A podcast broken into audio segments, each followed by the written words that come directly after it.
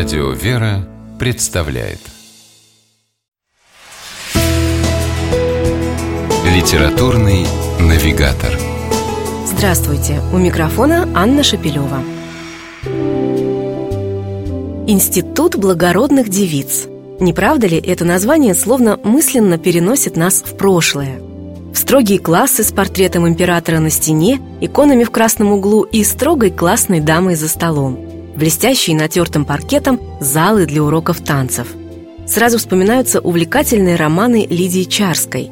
Большинство ее героинь – воспитанницы институтов благородных девиц.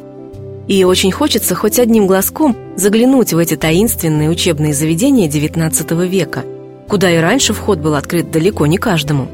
А сегодня в системе образования их и вовсе давно уже нет. Однако побывать там все-таки можно – в этом нам поможет книга «Институты благородных девиц» в мемуарах воспитанниц. Выпускницы Смольного, Екатерининского, Мариинского и других институтов возьмут нас за руку и поведут на увлекательную экскурсию. Но сначала стоит обратить внимание на небольшое вступление от составителей сборника.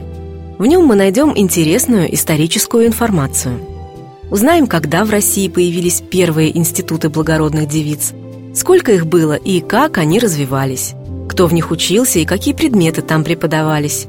Это поможет свободнее ориентироваться в рассказах самих воспитанниц. Одна из них, Софья Дмитриевна Хвощинская, стала известной писательницей.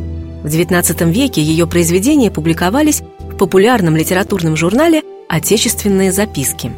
Софья училась в Московском Екатерининском институте благородных девиц. Она вспоминает свой первый день в институте. Новенькие приехали на учебу из разных уголков огромной Российской империи. Из глубины пустынных деревень, из уездных городов и губернских, из переулков и аристократических улиц самой Москвы родители привозили девочек. Святилище знаний гостеприимно растворяло перед ними двери, рассказывает Хвощинская. Учебный процесс был очень насыщенным, каникулы редкими и короткими. Большинство воспитанниц не только учились, но и жили в стенах учебного заведения, которое становилось им вторым домом – об этом вспоминает выпускница Киевского института благородных девиц Мария Воропанова. Поначалу после уюта родного дома ее пугали бесконечные коридоры, двери, лестницы, но ощущения девушки быстро изменились. В классе спереди и сзади меня сидели такие же девочки. Я почувствовала, здесь я не чужая, и меня научат всему, что я должна знать, пишет Мария. Фаина Левицкая рассказывает, как проходил в Смольном институте Великий пост – Занятия в эти дни сокращались, и основное внимание уделялось богослужениям в домовой институтской церкви и молитвам. А однажды в Смольный с визитом приехал государь Александр III. Вот как выпускница вспоминает тот день. Император поднялся по парадной лестнице и прошел в церковь. Нам он сказал совсем просто и ласково «Здравствуйте, дети!» И мы отвечали громко и радостно «Здравствуйте, ваше императорское величество!»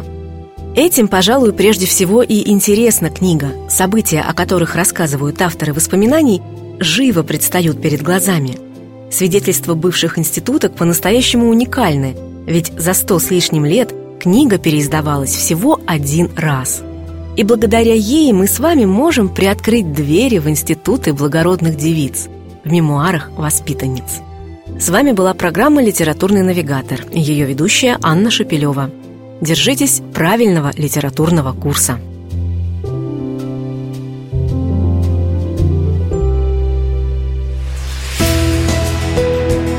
Литературный навигатор.